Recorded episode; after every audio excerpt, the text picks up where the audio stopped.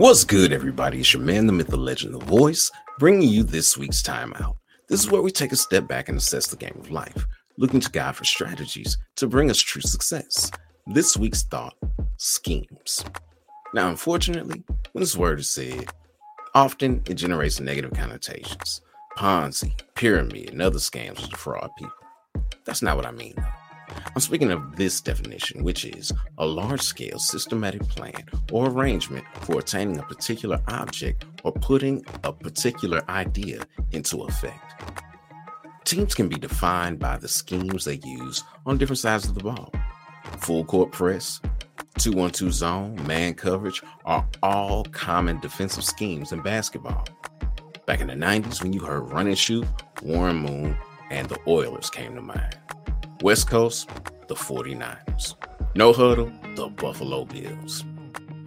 Though not the first to use it, the triangle became synonymous with Phil Jackson.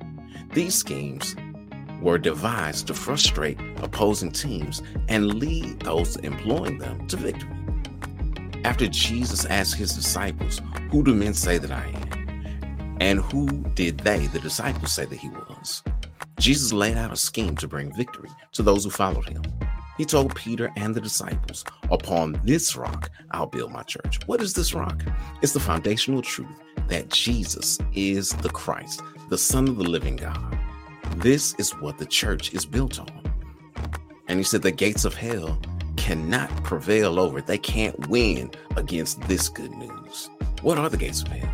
It's death. And what do gates do? They keep things in. Often, the Greek word used here refers to an exit. So, this is a point of exit from hell. What are the wages of sin? It's death. That's how people get to hell. They die. They die by living a sinful life, and death ushers them into torment.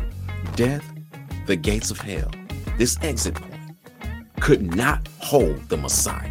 He got up on the third day. He went on the offensive against death and took its power. Okay, boys, how does this apply to my daily life? Satan is the op. He's a hater for real. He devises schemes to keep us away from what's best for us. Well, what is that?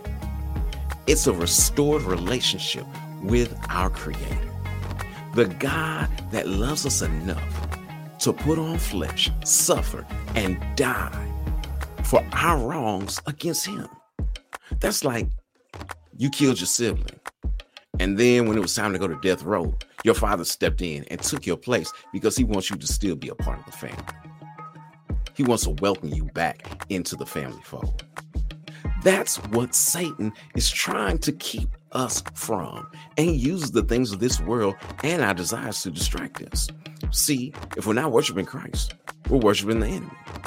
You can't serve two masters. Jesus says in Matthew chapter 12, verse 30, in the New Living Translation says, Anyone who isn't with me opposes me, and anyone who isn't working with me is actually working against me.